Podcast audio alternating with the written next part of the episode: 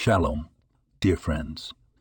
Today we delve into a nugget of wisdom from the timeless teachings of the Torah, a text that is as relevant today as it was thousands of years ago. Let's explore the words from Deuteronomy 6 7.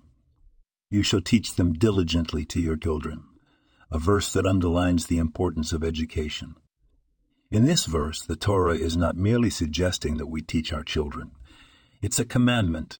It is our duty as parents, as a community, to pass on our knowledge, wisdom, and values to the next generation.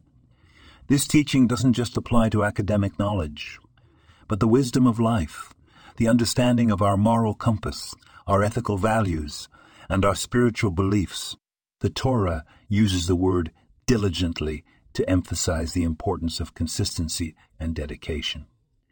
It's not enough to tell a child something once and expect them to remember it and live by it.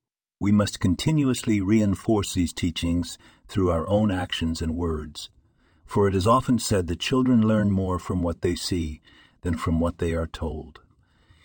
Teaching is not a one size fits all approach. Every child is unique, and therefore we must take into account their individuality when imparting knowledge. The Torah shows us how to adapt our teaching methods to the needs of each child based on their understanding and capacity to absorb the information. So, as we navigate through our daily lives, let's remember this commandment.